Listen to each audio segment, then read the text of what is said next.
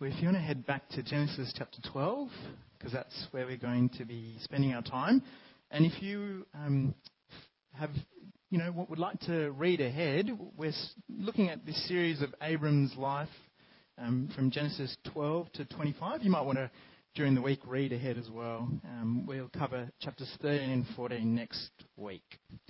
Um, but let's um, pray, and then let's have a look at Abram, uh, Genesis chapter 12. Um, Heavenly Father, um, we thank you that we can um, read about Abram and, uh, of course, Abraham's faith in you. Lord, teach us, help us to know you, and that we might trust you and your promises. Um, help us to, tr- to believe. In Jesus' name we pray. Amen. Oh, well, um, I've been on holidays, and one of the things that I do on holidays is watch movies. Uh, it's a lovely um, delight of mine. And um, in the last Batman movie, which is um, very creatively called The Batman, uh, Bruce Wayne's butler um, questions what Bruce is doing um, with his family's legacy. Um, Alfred wants Bruce to take on more responsibility at their Wayne Industries. Um, and so he hassles him about that. Um, the mayor of Gotham also uh, wants to question Bruce about his family legacy as well. But she has a different take. She challenges Bruce to use his immense wealth and influence as a force of good for Gotham. Uh, when it comes to questions of leaving a legacy, uh, it's not just for the rich and famous. Um, when I conduct funerals, in preparation, I ask the family, um, what will the deceased be remembered for?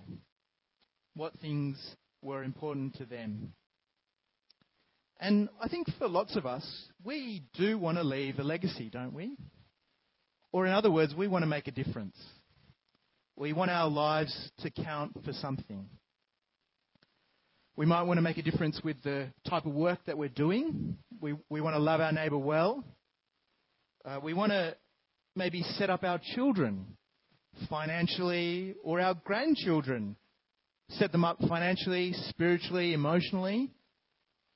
And as Christians, we long for more people to follow Christ. We want to see more disciples of Jesus. But the trick with wanting a legacy is that sometimes we just can't guarantee that what we do will actually last. Because you might be in a job and you're stuck and you can't see how actually how any of your work is actually doing any good.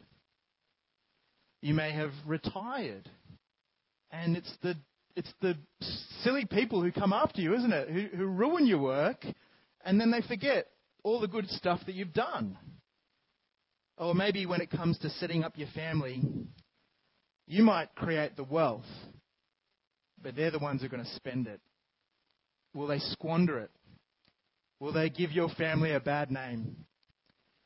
And when it comes to making disciples, I think for some of us, instead of shining as lights, maybe you've sinned. Maybe it's um, your temper has, has gone out of control. And you've made a bad example of what it means to be a, a light for Christ. And you've tarnished the gospel amongst unbelievers. And you feel like such a failure. Uh, this is what I'm supposed to do. I'm supposed to be shining as a light for, for this city, and yet here I am. I've lost my temper. And you know what? The unbeliever is actually right and you feel like such a failure. And all you want to do, instead of leaving a legacy, is you want to just be quiet about following Christ. Well, as we begin to look at the life of Abram, um, we see a legacy that we can all take part in and have confidence that it'll last. And today we jump into Genesis chapter 12. And if you're here and you've got no idea what happened in the first 11 chapters, well, let me recap. God makes a beautiful world. He asks humanity to trust Him. And what does humanity do? They reject Him. But God is not done with humanity. he makes a wonderful promise that a serpent crusher will come. And he gives humanity a fresh start in the flood. But again, humanity fell. And just instead of people living forever, we're constantly hearing about death, people dying. And by the end of chapter 11, we're introduced to Abram and Sarai. Now, I think it's always tricky preaching on Abram and Sarai because you want to say Abraham and Sarah, don't you? Okay? But that just gives the story away. Oh no, that's what I've done. Okay, he changes his name. All right, if you didn't know that, that's the plot. Okay, that's all gone. There's no surprise. But I'm going to try and stick with Abram and Sarai and see if this works. But if you catch me saying Abraham and Sarah, you know who I'm talking about? All right, some of you do. Okay, great. Well, um, one of the things that we find out in the end of chapter 11 is that Abram um, uh, has been, well, we find out that Abram has been worshipping other gods. And Sarah, or Sarai, is unable to have children. And this, is, this background information then helps us to see how outrageous and unexpected the promises God makes to Abram. And so today I've broken up the sermon into three parts. We're going to look at the outrageous and unexpected promises that God has made to bless. We're going to look at Abraham's faith, but we're also going to look at Abraham's failure to believe. So let's look at the outrageous and unexpected promises of God. Why are God's promises to Abram crazy? And why are they just out of the blue? Well, first of all, out of nowhere, God calls Abram. And out of nowhere, God makes this extravagant promise to bless the world through an old man. Okay, I would have chosen someone young, fit, and ready to conquer, but instead an older man and a wife who can't have kids. Um, what, my cousin is uh, down in um, Bulli having a holiday, and we'll catch up with them tomorrow. And uh, in our correspondence, I asked how his holiday was. And yesterday morning, he said, "Ripper weather." And at that time, it was it was just sunny. And little did he know that the ripper weather would really ripper through, wouldn't it? Did anyone anyone? I mean, for us who live in Wollongong, you, you're not. Oh yeah, there's that crazy wind again. Is that right? Oh man. Um, but it is unexpected and it's outrageous, isn't it? How crazy the wind happens. I'm always thinking, surely my roof is not surviving this one. Uh, maybe yours hasn't, so sorry about that. Well, um, these promises are unexpected and they're just completely outrageous. Because uh, God, even in light of humanity's rebellion, He just wants to bless the world. And that's just crazy, isn't it? Have a look at verses 2 and 3 of the promises. I'll make you into a great nation, and I will bless you. I will make your name great, and you will be a blessing. I will bless those who bless you, and whoever curses you, I will curse, and all peoples on earth will be blessed through you. That is ridiculous. Don't you think? I'm going to bless everyone through one person. Easy. It's just crazy, isn't it? It's just outrageous, but it's also outrageous because God is going to do the heavy lifting. Do you notice how many times he says, I will? I will bless you. I'll make your name great. I'll be a blessing. I'll bless those who bless you. I'll curse. Uh, I'll. He does the heavy lifting. They're the promises I like because I don't have to do anything. God is the one who will guarantee. God will guarantee Abram's descendants will become great, a great nation. They'll have land and through Abram, the world will be blessed. And it's outrageous because it is for the whole world, and it's outrageous because out of all that humanity have done, he still wants to bless. I think it would make more sense if God said, I'm going to curse the world. But despite this, he chooses this obscure man who was worshipping other gods. Don't forget that. He plucks him out and he calls on him to become the earthly conduit of heavenly blessing. That's crazy.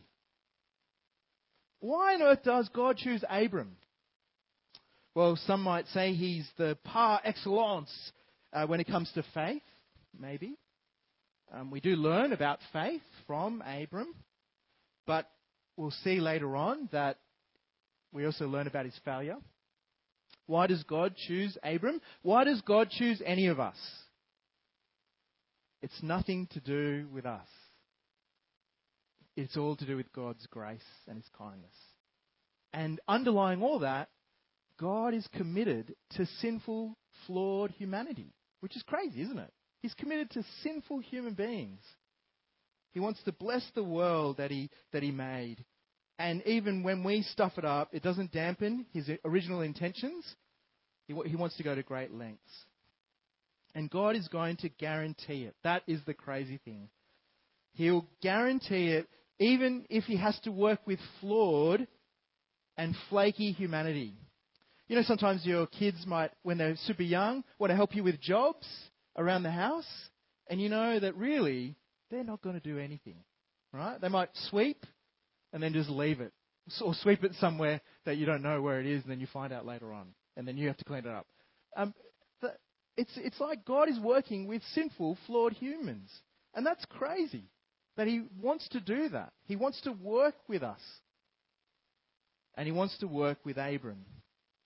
So um, we will also see that Abram is flaky and flawed, but there is something humanly impressive about Abram in his faith. So let's have a look at that. We'll look at Abraham's faith and belief, and then we'll move on to Abraham's failure. Um, Abraham's belief is simple and it's refreshing, and it may look a bit naive because God just calls him, and as we read Genesis 12, what does Abram do? He trusts and obeys. That's it. It's not complicated. He does maybe he does a few of the sums in his head, you know, calculating the costs and benefits. Uh, but at the end of the day, uh, maybe he's quick at maths, or maybe he doesn't care about maths. Uh, but he identifies that what God is asking him to give up, he'll benefit. So have a look at verse 1. The Lord had said to Abram, Go from your country, your people, and your father's household to the land I will show you. Now, um, we think Abram's got nothing, but he actually has something. He's got a home, he belongs to a people, and he, I suspect, when it talks about his father's household, he has an inheritance. So he's got all those three things. But God is calling him to leave those things, to give that up, and go to a new land, have his own people, and a great name. So off the calculations go, and verse 4, here's the, uh, the answer to the equation. So Abram went as the Lord had told him. He simply obeys, packs up his stuff, leaves Haran, and heads to the land God promises to show him. He simply cuts ties with his country, his people, and his father's household, uh, foregoing his inheritance. He gives up what he already has. And when he arrives at the land, he might be thinking, have I gotten myself into some problems? Because look, because um, it's occupied by the Canaanites. There's already people there. But God kindly reaffirms his promise. Verse 7. Have a look at verse 7. The Lord appeared to Abram and said, To your offspring I will give this land. So he built an altar there to the Lord who had appeared to him. So we notice Abram's response. And I just want to point out again God's grace. God reaffirms his promise. He reassures Abram not to worry. And let's take a note of Abram's response. Abram simply trusts God and worships him. That's it. That's it. Trust is to rely on God and his promises. That's it. That's what faith is. That's what believing's about. It's just simply to trust in the promises of God. And what does Abram do? It, it's not just, just trusting, it leads to worship. God is worthy of his worship. He's a good God, a gracious God. And this is all when Abram has received nothing he can grab onto. There's no descendants. There's no. how do you grab onto a great name? Or how do you grab onto. There's, there's nothing tangible. Even the land is not his yet. it's his offsprings. He's got nothing to show for it. He's just got words, and they happen to be good words, God's words, but they're just words, aren't they? And he receives and accepts God's promises. And he builds an altar. And the altar represents not only sacrifice, but worship. This is how he is worshipping God. And so it's remarkable. Abram simply hears, trusts, obeys. Hear, trust, obey. And the obeying is about his worship. And he simply just goes on a promise that God has made to him. He's forsaken his home, his people, his inheritance, trusting God's promise for a new home, a new family, and a new inheritance. Um, now you might be thinking, well, yes, that's that is impressive, but Liam, if you look at the other bits of the Bible, we know that faith is a gift of God, and that's true. And that's a beautiful truth of God's grace. But what we see from Abram also shows us that, humanly speaking, you don't need much information to commit to God. You just need His Word. That's all you need to simply trust Him, is the bare bones of a promise. And for Abram, God's promise uh, of a great of a great nation, a great name, being a blessing to the world is all that he needed. You don't have to have perfect knowledge to trust God. You don't need to know everything about God to trust him. But of course, we have it way better than Abram. Because we have Jesus. And Jesus um, shows us that if you're on the fence, Jesus is going to hopefully convince you to get off that fence and either trust him or reject him. And because Jesus, where he left his home, didn't he? He traveled down to earth. He gave up his inheritance. He traveled down into the grave. And he did all that so that we can have the assurance of a new home, a new family, and a new inheritance. He did this to bless the world. Jesus has made significant moves to guarantee these promises. And so we have even greater reason assurance to trust God's promises because of Jesus. So when Jesus calls you to trust and obey Him, to give up seeking a home in this fallen earth, when He asks you to prioritize Him over your family, to be generous with what you have because you have a greater inheritance, we can see in Jesus God's promises are being fulfilled, and we can trust and obey Him. When He tells you to take up your cross, you can trust and worship Him. You don't need to know everything about God, you don't need to know everything about Jesus, but what you have, you can commit to. And the important thing is that you do commit. So, as much as Abram is a model for faith, He's also a model of faith. Uh, I, I, didn't. I pinched that off someone else. Okay, so don't think if you think that was lame, then just blame that person. If you think that's awesome, then yeah, I, I pinched it. So you can credit me. But we usually think of Abram as a, a model of faith. But in fact, more, I think he's probably a muddle of faith, to be honest. And we see that in his failure in the second half of Genesis chapter 12. And this is the last section. I hope that as we look at this last section, you'll be both horrified and humbled. Horrified and humbled at Abram's failure to believe. Um, we see his failure to believe God's promises leads to some really bad behavior. His unbelief exposes his flawed and selfish decision making. And we see how poorly he treats his wife. But initially, we might be a bit more sympathetic because the land that God has called him to has a problem. There's no food. Verse 10 Now there was a famine in the land, and Abram went down to Egypt to live there for a while because the famine was severe. Uh, we might be thinking, why has God brought him to such a land? This seems crazy.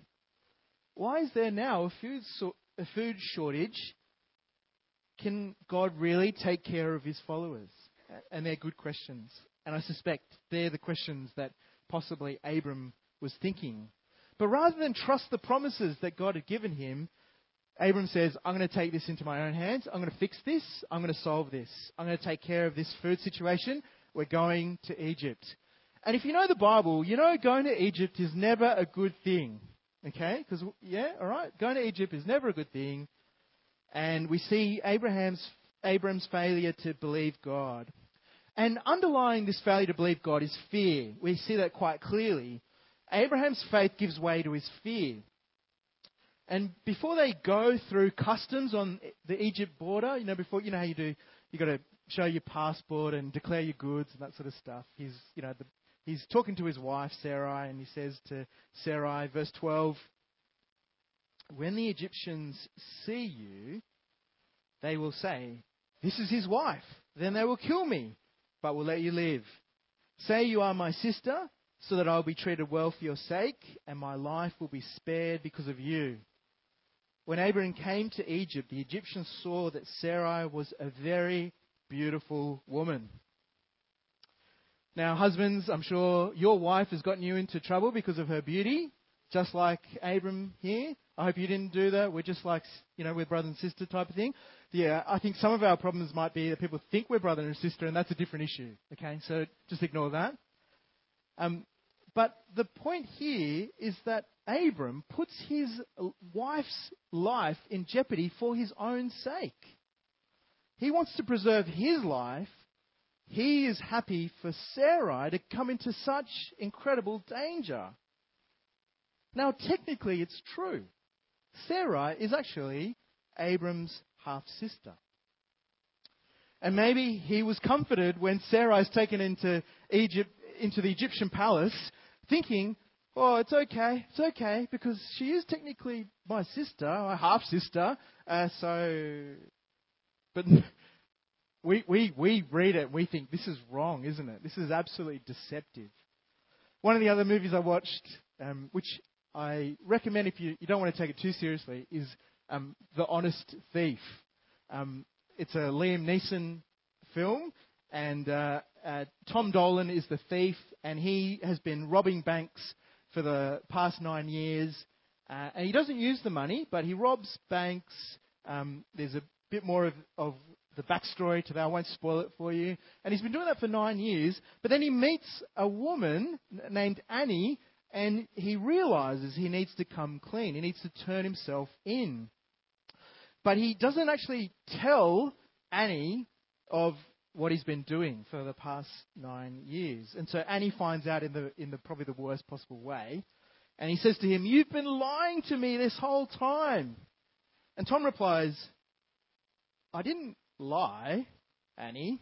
I just didn't tell you certain things. And then you kind of go, You rat bag. You know? All right, technically he didn't lie, but he really did lie. He deceived Annie and Abraham has lied and he's deceived Pharaoh. And the worst thing is, he's using Sarai. Verse 13 Say you are my sister, so that I will be treated well for your sake. Oh man. Are you horrified? I hope you're horrified. Because that is absolutely rubbish, don't you reckon? And sadly, it actually comes true for Abram it does indeed go well for Abram. He was already a rich man, and what happens? His deceit makes him richer. Verse 16 um, tells us that he receives animals and servants.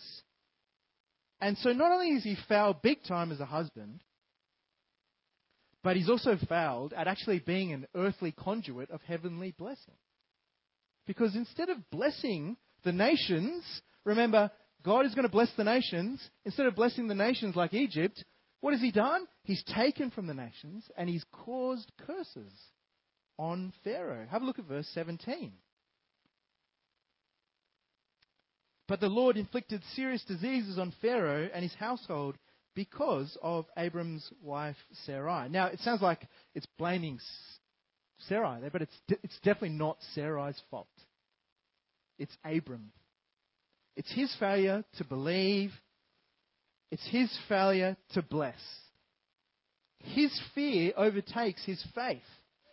And his love for well being and wealth has trumped his love and worship of God. And so you know Abram is truly in the wrong. And you know he's in the wrong. How do you know he's in the wrong?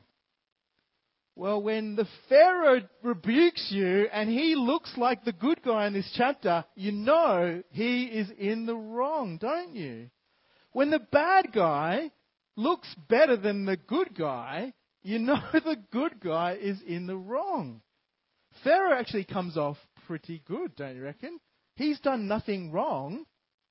He's been very honourable. And Abram has been dishonourable.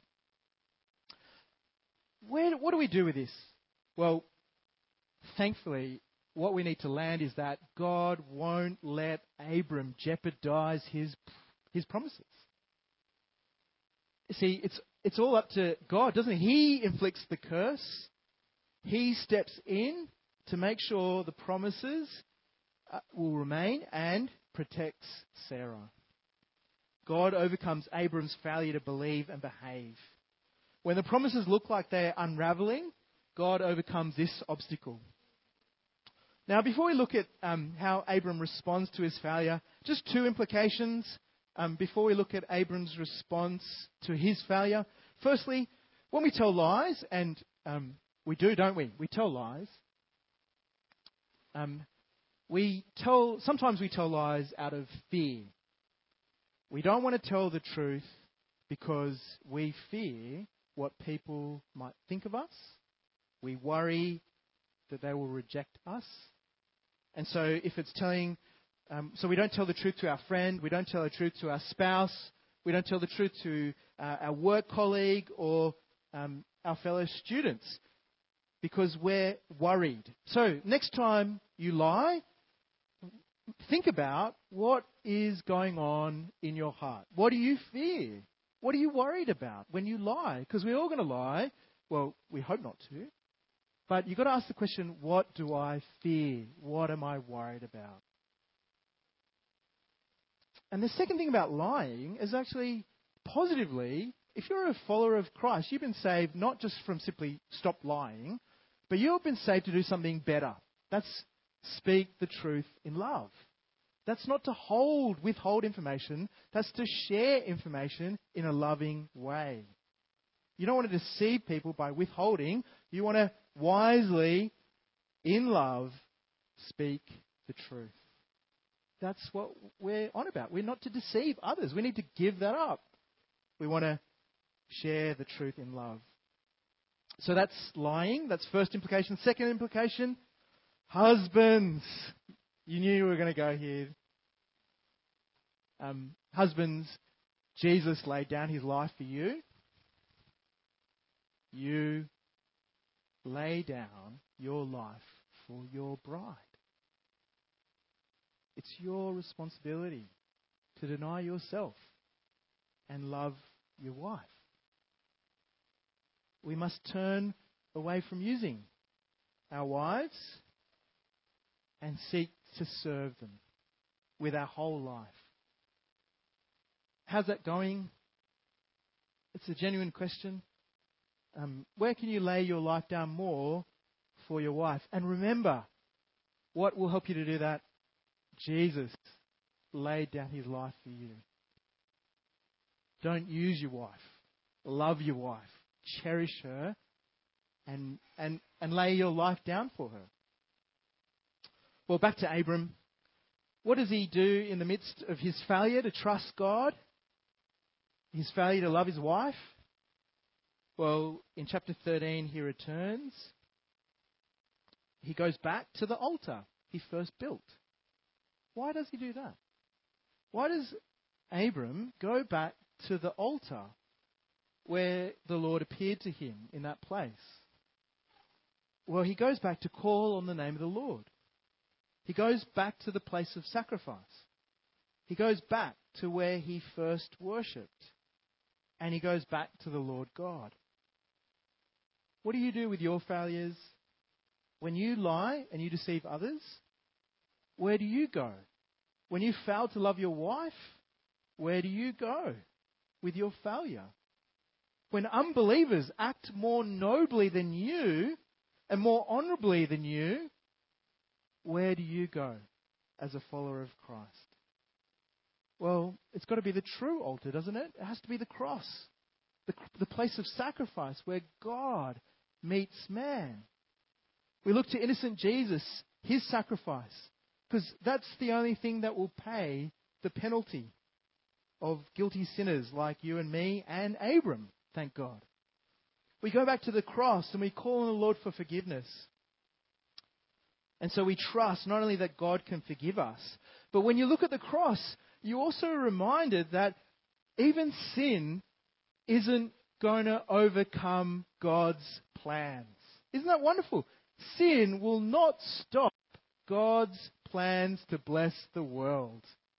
So when you look at the cross and you think, oh man, the way that I blew up when I was um, on the phone or when I was talking to that person was such a bad example of what it means to follow Christ.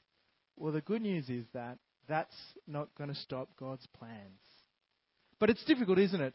Uh, a few Saturdays ago, I was outside the cathedral and I bumped into a man who had just moved into the area and was obviously doing some walking around, taking some pictures of the cathedral. And I got into a conversation with him. We started chatting and found out that him and his wife had a church upbringing. And he then went on to say that he'd stopped attending, or I think because of the bad behavior of the people in the church. And at times like that where you think, oh man, how do you, how do you retrieve anything good out of that?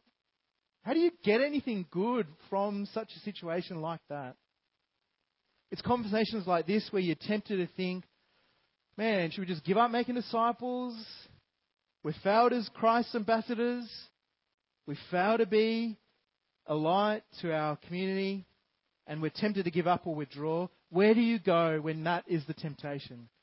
Well, we're reminded you've got to go to the cross, don't you?